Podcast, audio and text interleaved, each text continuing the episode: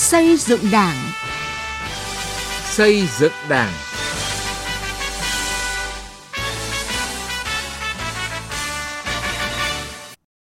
Xin kính chào quý vị và các bạn. Rất vui khi được đồng hành cùng quý vị trong chương trình xây dựng Đảng hôm nay với những nội dung sau. Nhìn lại kết quả đại hội các đảng bộ trực thuộc Trung ương, lấy ý kiến nhân dân góp ý vào văn kiện đại hội Đảng, làm thế nào để nhận được sự góp ý thực tâm của nhân dân và bộ lọc cầu thị của Đảng. Đảng bộ Thanh Hóa thành công lớn từ một nhiệm kỳ tạo tiền đề cho phát triển trong tương lai. Hà Giang học tập và làm theo bác. Thưa quý vị và các bạn, tính đến ngày 25 tháng 10, đã có 57 trong tổng số 67 đảng bộ trực thuộc Trung ương hoàn thành việc tổ chức đại hội nhiệm kỳ 2020-2025.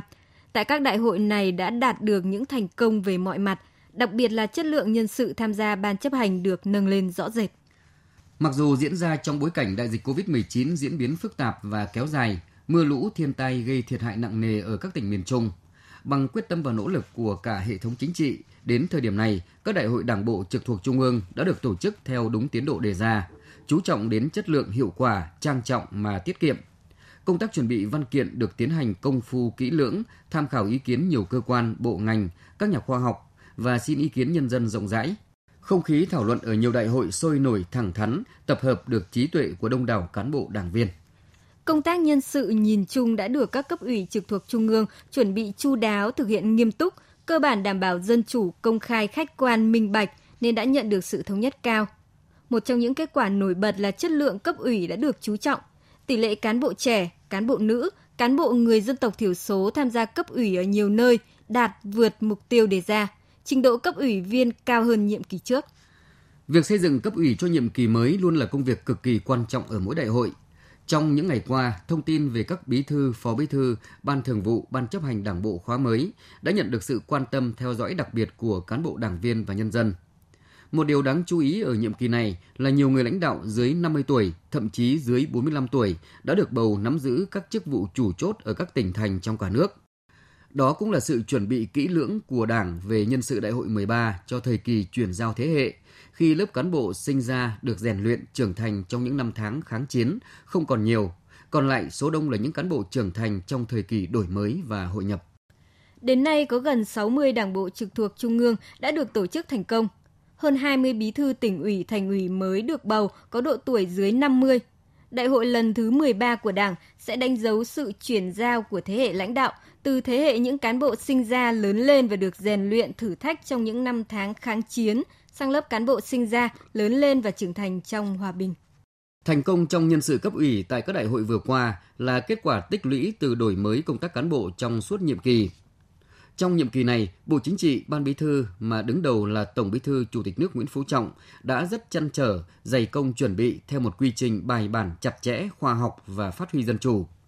Ban tổ chức Trung ương đã chủ động tham mưu Trung ương, Bộ Chính trị, Ban Bí thư ban hành nhiều nghị quyết kết luận quy định quy chế, cơ chế về công tác tổ chức xây dựng Đảng và xây dựng đội ngũ cán bộ gắn với chuẩn bị nhân sự đại hội.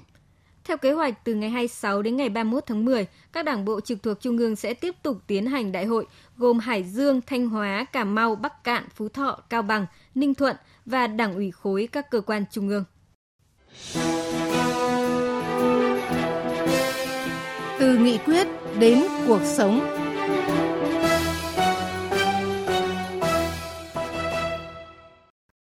Thưa quý vị và các bạn, việc lấy ý kiến của nhân dân vào dự thảo các văn kiện trình đại hội 13 của Đảng là nhằm tập hợp và phát huy trí tuệ, quyền làm chủ của nhân dân tham gia đóng góp với Đảng trong việc hoạch định đường lối, chủ trương, quyết sách quan trọng của đất nước đến năm 2025, tầm nhìn đến năm 2030 và 2045 góp phần nâng cao chất lượng dự thảo các văn kiện trình Đại hội đại biểu toàn quốc lần thứ 13 của Đảng, củng cố bồi đắp niềm tin của nhân dân đối với Đảng, làm cho ý Đảng hợp với lòng dân. Làm thế nào để việc lấy ý kiến không chung chung hình thức? Làm thế nào để nhận được sự góp ý thực tâm của nhân dân và bộ lọc cầu thị của Đảng? Phóng viên Đài Tiếng Nói Việt Nam đã có cuộc trao đổi với tiến sĩ Nhị Lê, nguyên phó tổng biên tập tạp chí Cộng sản. Mời quý vị cùng nghe. Thưa tiến sĩ Nhị Lê, trước hết thì ông có thể khái quát những nét chính điểm mới trong bản dự thảo các văn kiện trình đại hội 13. Hiếm một văn kiện nào như văn kiện lần này là sự định lượng của những mục báo cáo chính trị dự thảo trình đại hội định lượng rất rõ mục tiêu, chỉ tiêu phát triển của đất nước trong tầm nhìn 2045 lần này là một sự đổi mới đặc biệt. Nếu các văn kiện dự thảo lần trước nhìn lại tổng kết một bước qua nhiệm kỳ từ kinh tế, chính trị, xã hội, an ninh, quốc phòng, thì lần này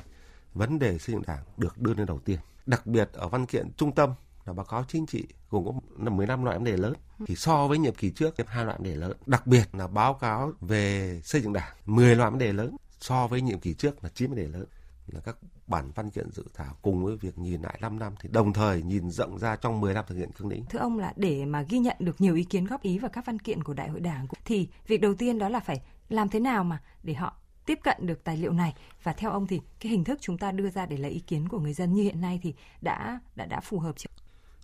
Tất cả các cơ quan hữu trách tận dụng tất cả những ưu thế tuyệt đối của truyền thông, con đường ngắn nhất để đến với nhân dân. Những nhiệm kỳ trước tôi thấy còn hạn chế mặt này, nhưng chưa bao giờ như bây giờ với sự bùng nổ của công nghệ, tất cả các phương tiện thông tin đại chúng, các truyền thông xã hội có con đường ngắn nhất để đưa đến nhân dân. Thứ hai là huy động tất cả các đoàn thể của nhân dân trở thành nơi mà nhân dân bày tỏ ý kiến của mình. Ở cơ sở có các ban mặt trận các chi bộ đảng ở cơ sở các tổ chức chính trị ở cơ sở để sao cho các hội viên đoàn viên của mình được tiếp cận nhanh nhất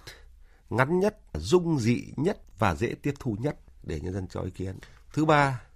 là không chỉ trực tiếp vào văn kiện và có những sự kiện nhân dân được bày tỏ ý kiến của mình về ủng hộ về phản ứng cũng được thu nhận. Tức là làm sao nghe được tất cả kể cả những điều mà chúng ta không thích nghe để sao cho thật sự chúng ta có một văn kiện xứng tầm với mong đợi của nhân dân. À, theo ông cái hình thức nào sẽ đạt được hiệu quả cao nhất mà chúng ta nên phát huy ạ? Cùng với việc tổ chức các cuộc tọa đàm, sinh hoạt nhóm thì đồng thời mở các hòm thư để ai không có điều kiện tới họp thì họ được bày tỏ ý kiến của mình bằng văn bản. Nếu chúng ta làm được như vậy thì kỳ vọng mọi tiếng nói, mọi tâm tư của đồng bào ta dù ở nước ngoài cũng được cập nhật là mở hết cánh cửa để đón mọi luồng gió và mở hết sự cố gắng để thu nhận mọi thông tin. Đấy là con đường ngắn nhất, con đường tốt nhất để chúng ta có một bản văn kiện dự thảo toàn vẹn. Vâng thưa ông, thế nhưng mà trên thực tế thì vẫn còn xảy ra tình trạng là việc lấy ý kiến của người dân vào các văn kiện đại hội đảng thì à, còn chung chung hình thức thì theo ông cần phải làm gì để khắc phục cái hiện tượng này, đặc biệt là việc tập hợp được những ý kiến của nhân dân mà tâm huyết đóng góp cho đảng. Tất cả những nơi những đoàn thể lựa chọn vấn đề xác đáng nhất, phù hợp nhất, không đi vào chung chung trừu tượng, không đi vào những lĩnh vực mà chúng ta không thành thạo. Thứ hai là lắng nghe tất cả các ý kiến từ nhiều chiều, tất cả mọi loại ý kiến phải được nghe một cách cầu thị và trân trọng. Thứ ba, tổng hợp nhanh nhất. Người dân khao khát tiếng nói của mình được thành tâm tiếp thu.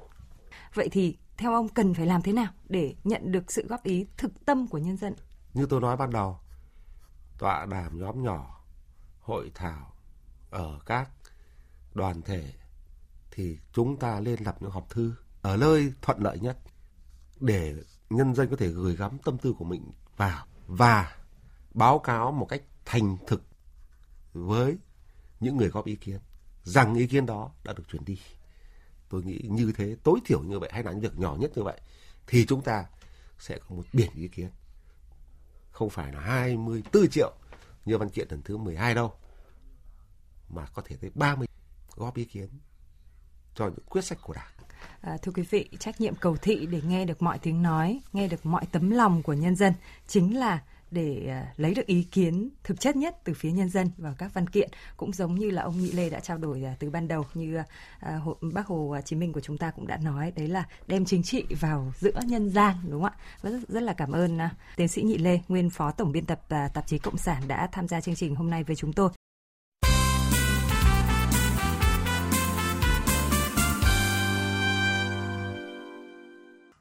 Thưa quý vị, thưa các bạn, nhiệm kỳ 2015-2020, Đảng bộ chính quyền nhân dân tỉnh Thanh Hóa đã tạo nên bước phát triển vượt bậc, mang tính đột phá trên mọi lĩnh vực, hoàn thành hầu hết các chỉ tiêu, mục tiêu Đại hội Đảng bộ tỉnh lần thứ 18 đề ra. Trong đó có nhiều chỉ tiêu về đích sớm, Bức tranh tổng quan về sự phát triển kinh tế xã hội của Thanh Hóa trong nhiệm kỳ qua đã tạo nền tảng vững chắc để Thanh Hóa bứt phá vươn lên đến năm 2030 trở thành tỉnh công nghiệp theo hướng hiện đại. Ghi nhận của Quang Chính, phóng viên Đài Tiếng Nói Việt Nam. Phó trưởng ban khu kinh tế Nghi Sơn và các khu công nghiệp tỉnh Thanh Hóa Lê Tiến Dũng cho biết, từ một vùng biển hoang sơ nghèo khó, đến nay Nghi Sơn đã trở thành một đô thị công nghiệp trọng điểm năng động. Hiện khu kinh tế này có hơn 400 dự án đi vào hoạt động. Giai đoạn 2016-2020, giá trị sản xuất của khu kinh tế ước đạt 577.000 tỷ đồng, nộp ngân sách ước đạt gần 56.400 tỷ đồng một trong năm chương trình trọng tâm để tạo bước đột phá về phát triển nhanh đồng bộ kết cấu hạ tầng kinh tế xã hội mà nghị quyết Đại hội Đảng bộ Thanh Hóa đề ra trong nhiệm kỳ 2015-2020 đã được hiện thực hóa. Khu kinh tế Nghi Sơn đến nay đã thu hút được hơn 20 tỷ đô la vốn đầu tư trực tiếp nước ngoài và trong nước. Trong đó thì đặc biệt là có những cái dự án lớn có ảnh hưởng quan trọng đến sự phát triển của tỉnh, của vùng và của đất nước ví dụ như khu liên hợp lọc hóa dầu Nghi Sơn, trung tâm nhiệt điện Nghi Sơn và khu liên hợp luyện cán thép hay là các cái bến cảng tạo nên một bước đột phá trong việc thu ngân sách của tỉnh Thanh Hóa. Thực hiện nghị quyết Đảng bộ tỉnh nhiệm kỳ 2015-2020, Thanh Hóa đã đạt và vượt nhiều chỉ tiêu kế hoạch. Tốc độ tăng trưởng tổng sản phẩm trên địa bàn bình quân ước đạt 12,1%, vượt mục tiêu đại hội và nằm trong nhóm các tỉnh, thành phố có tốc độ tăng trưởng cao nhất cả nước. Ông Nguyễn Đình Xứng, Chủ tịch Ủy ban Nhân dân tỉnh Thanh Hóa thông tin cụ thể. Thu ngân sách nhà nước trên địa bàn luôn vượt dự toán, tốc độ tăng hàng năm đạt hơn 18%. Năm 2020 dự kiến đạt gần 29.000 tỷ đồng, gấp 2,3 lần năm 2015. Đặc biệt, kết cấu hạ tầng kinh tế, hạ tầng giao thông được đầu tư phát triển mạnh, tạo đà thuận lợi để phát triển kinh tế xã hội cho những thập kỷ tiếp sau. Kết cấu hạ tầng kinh tế xã hội, đặc biệt là hạ tầng giao thông, y tế, du lịch và đô thị có nhiều đột phá. Một số các dự án lớn trọng điểm đã hoàn thành đưa vào sử dụng như là đường giao thông từ cảng không Thọ Xuân đi khu kinh tế Nghi Sơn, đại lộ Nam Sông Mã, đường vành đai phía Tây thành phố Thanh Hóa và hạ tầng du lịch Sầm Sơn, Quảng Tiến, quần thể du lịch nghỉ dưỡng sinh thái FLC, các bệnh viện như là bệnh viện đa khoa, bệnh viện ung bướu. Nhiệm kỳ vừa rồi thì cũng đã quyết định chủ trương đầu tư và đang triển khai các dự án hạ tầng giao thông huyết mạch lớn, kết nối các trung tâm động lực, hình thành các cái hành lang phát triển mới của tỉnh. Bước vào nhiệm kỳ mới, tỉnh Thanh Hóa xác định sẽ đối mặt với không ít khó khăn, thách thức, nhưng cũng có nhiều thời cơ thuận lợi mới. Đặc biệt, ngày 5 tháng 8 năm 2020, Bộ Chính trị đã ban hành nghị quyết số 58 về xây dựng và phát triển tỉnh Thanh Hóa đến năm 2030, tầm nhìn đến năm 2045.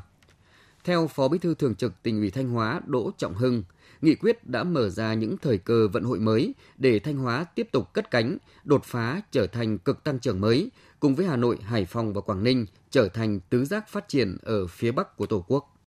Nghị quyết 58 của Bộ Chính trị ra đời như một dấu ấn lịch sử đối với Đảng bộ, chính quyền và nhân dân tỉnh Thanh Hóa. Nghị quyết này đã xác định vai trò, cái vị trí, tầm quan trọng của Thanh Hóa trong sự phát triển của khu vực và cả nước. Nghị quyết của Bộ Chính trị đã xác định cái phương hướng, nhiệm vụ và những giải pháp hết sức quan trọng. Đó là những định hướng lớn để Thanh Hóa triển khai ngay cái nhiệm vụ phát triển kinh tế xã hội, bảo đảm quốc phòng an ninh, xây dựng hệ thống chính trị, xây dựng Thanh Hóa trở thành một cái tỉnh phát triển xứng đáng với cái sự tin tưởng mà Đảng, Nhà nước và nhân dân giao cho.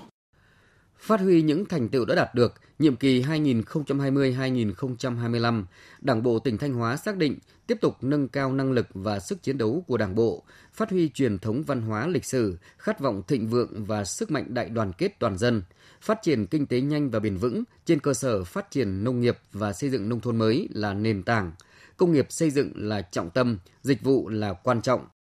Tập trung phát triển 4 trung tâm kinh tế động lực, 5 trụ cột tăng trưởng, 6 hành lang kinh tế. Phấn đấu đến năm 2025, tỉnh Thanh Hóa nằm trong nhóm các tỉnh dẫn đầu cả nước, trở thành một cực tăng trưởng ở phía Bắc của Tổ quốc và đến năm 2030 trở thành tỉnh công nghiệp theo hướng hiện đại.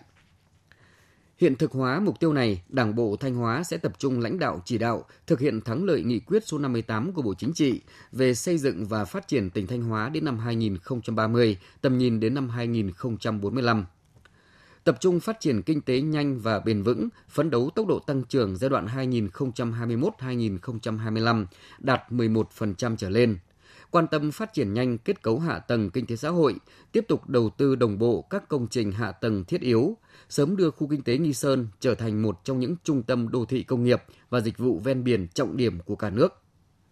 Với những kết quả đạt được trong thời gian qua, tỉnh Thanh Hóa nhất định thực hiện thắng lợi nghị quyết Đại hội Đảng bộ tỉnh lần thứ 19, tạo nền tảng vững chắc để đến năm 2030 trở thành tỉnh công nghiệp theo hướng hiện đại. Học tập và làm theo bác.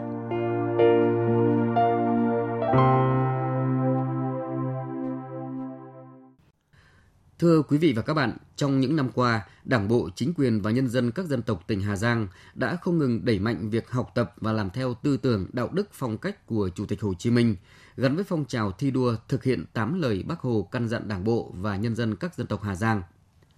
Mời quý vị và các bạn cùng tìm hiểu về phong trào học tập và làm theo Bác ở Hà Giang qua bài viết của Tiến Anh, phóng viên Đài Tiếng Nói Việt Nam. Để học tập và làm theo tư tưởng đạo đức tác phong Hồ Chí Minh một cách thiết thực trong xây dựng chương trình hành động của mình, các cán bộ đảng viên ở Hà Giang đã chú trọng lựa chọn nội dung phù hợp, cụ thể để đăng ký thực hiện để ra phương hướng phấn đấu, giải pháp khắc phục những hạn chế khuyết điểm của mình theo từng vị trí công việc. Trong đó chú ý nhất là vai trò nêu gương của đảng viên và người đứng đầu. Ông Chu Minh Phủ, bí thư tri bộ thôn Nậm Lương, xã Quyết Tiến, huyện Quản Bạ xác định – về học tập và làm theo tấm gương đạo đức Hồ Chí Minh thế thì tôi cũng à, xác định là một bí thư tri bộ là luôn là cũng đi đâu để thực hiện các cái chủ trương chính sách của đảng trước nhân dân để nhân dân là noi theo các đảng viên tùy theo vị trí công tác của mình, nhất là người đứng đầu, sau khi đăng ký nội dung học tập làm theo bác với thực hiện các nghị quyết Trung ương 4 phải được công khai kế hoạch, chương trình thực hiện cụ thể rõ ràng tại cơ sở làm việc cũng như các phương tiện thông tin đại chúng để nhân dân giám sát việc thực hiện các nội dung đăng ký. Ông Lê Minh Tân, trưởng ban tuyên giáo huyện ủy Mèo Vạc cho biết về cách thức triển khai học tập và làm theo bác ở địa phương này.